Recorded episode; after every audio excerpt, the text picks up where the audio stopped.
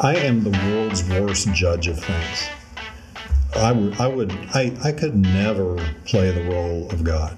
I, you know, I look at at a circumstance that occurs, and I used to easily label that good or bad, because some things just appear so bad. How can they possibly be good? But I, you know, I've gotten to where there's when something occurs even on it, when even on his face, hundred people out of hundred people look at that and say that's not a good thing. That was just a bad thing that occurred. I realize that I don't know. I, I have no idea if that was good or bad because I don't know what kind of good's going to come out of it. I, I don't have the big picture. It's impossible now for me to judge things, and so therefore it's impossible for me to judge God whatever's occurring might be the best possible thing. When you're looking at it, you know, how could that possibly be good? We're talking about God. You're listening to the In All podcast, unpolished stories of hope dealers who share their experience of reliance, recovery, and renewal. These are everyday Houstonians who are a part of Mercy Street, a church community in Houston, Texas we believe God is in all places and working in all people to create a safe harbor of hope and restoration. Go to inallexperience.org to find your story in all stories and see how we all find God in all our stories. I'm a lawyer with an offshore drilling company. And I've been working for various companies in the oil and gas business uh, for the last 15, 16, 17 years. Um, when when business is good, you're you're dealing with a lot of positive things, um, trying to negotiate and and uh, close on contracts and things like that. When business is bad, you're dealing with lawsuits and firing employees and you know ugly things, bad things we, you know, we, we've uh, the offshore drilling business has been in a bit of a funk for the last five years, and uh, we've gone through about we've laid off about half of our company, and so that that lends itself to stresses in it just by itself.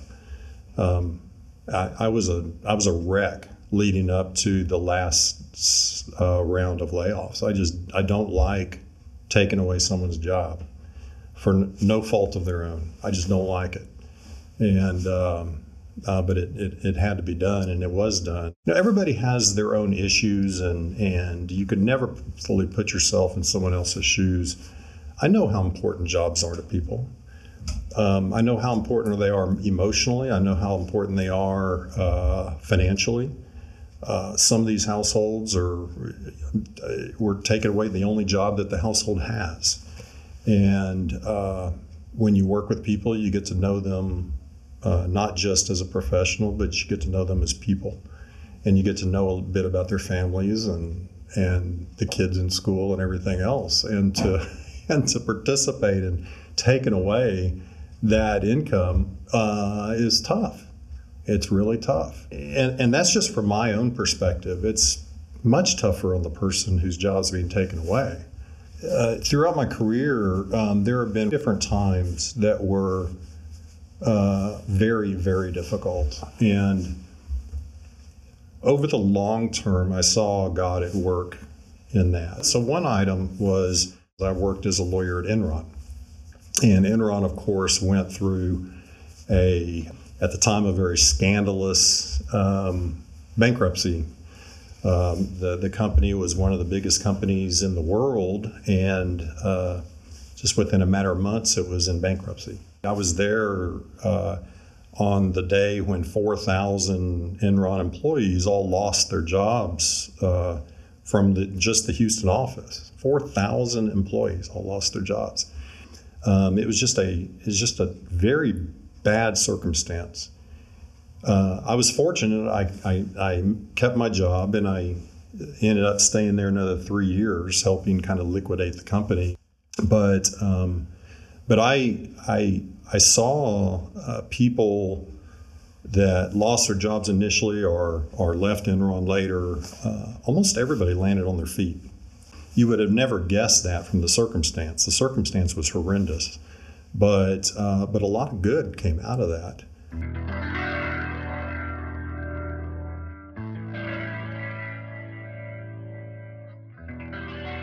You look at a lot of the circumstances, and I'm not talking just professionally, more personally. You look at a lot of circumstances that we've um, we've gone through. There was no way that my my meager human brain could come up with a way that there could be positive come out of it. Uh, really bad stuff uh, occurring, um, bad medical things occurring, bad uh, family situations occurring, all sorts of bad things occurring. Where if you look at any one item, you, there's just no way that my imagination could could fashion a good result, and yet, without exception, good results occurred. Um, in in virtually every circumstance, we came out better than we were before, and uh, mostly better people.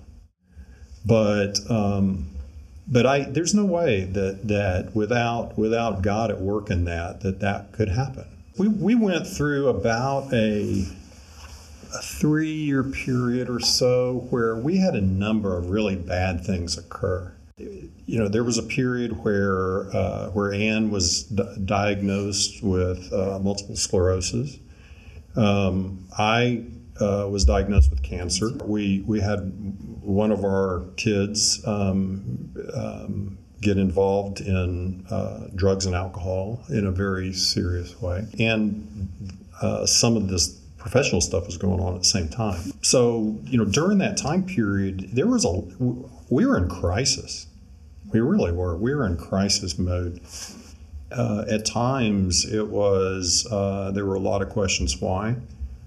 Um, there were a lot. There was a lot of what do I do now? Um, uh, definitely a uh, completely helpless and hopeless feeling, which, to be honest, was the first time in my life that I had felt that. Um, I had been in other situations before where where I didn't feel like I really knew the answer, uh, but I still felt in control. Um, I, I, like like most guys, you know, I, I, like to be in control, and or at least the feeling of control, and um, uh, and and up to that point in my life, uh, me, my feeling of being in control had largely been very successful, at least on the surface.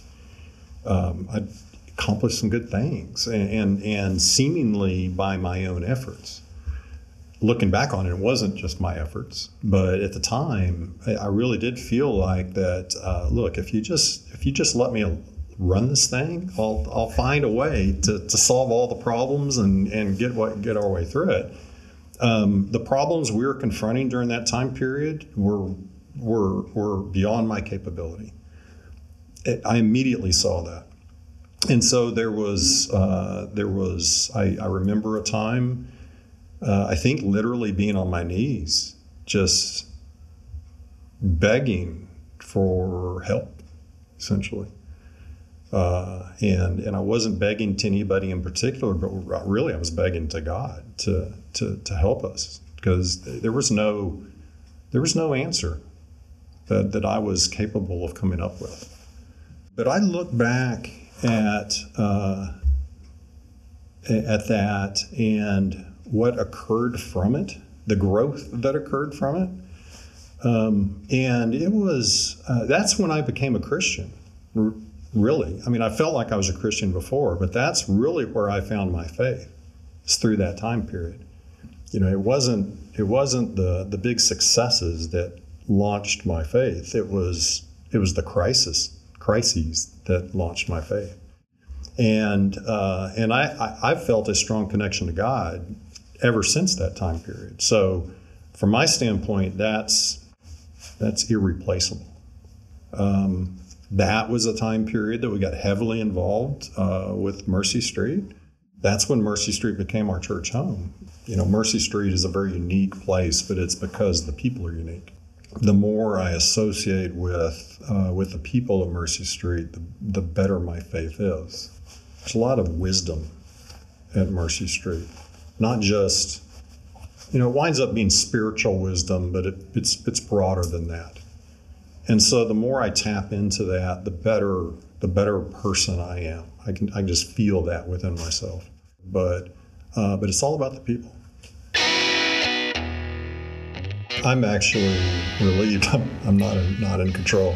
So from that perspective, I've, I've I've accepted and come to terms Now, I also I, I, I, I firmly believe that I have a role to play, and so there are certain things that that God wants me to do. Um, the challenge is trying to figure out what those are. But um, but so I'm not just a I'm not just a a, a, a complete helpless bystander in this process. But uh, but it's but it's comforting to know that I'm not in control because I wouldn't be good at it. Thanks for listening. When we gather in homes or coffee shops to listen to the In All podcast, we've saved you a seat. Go to inallexperience.org to check out locations for the In All groups in Houston.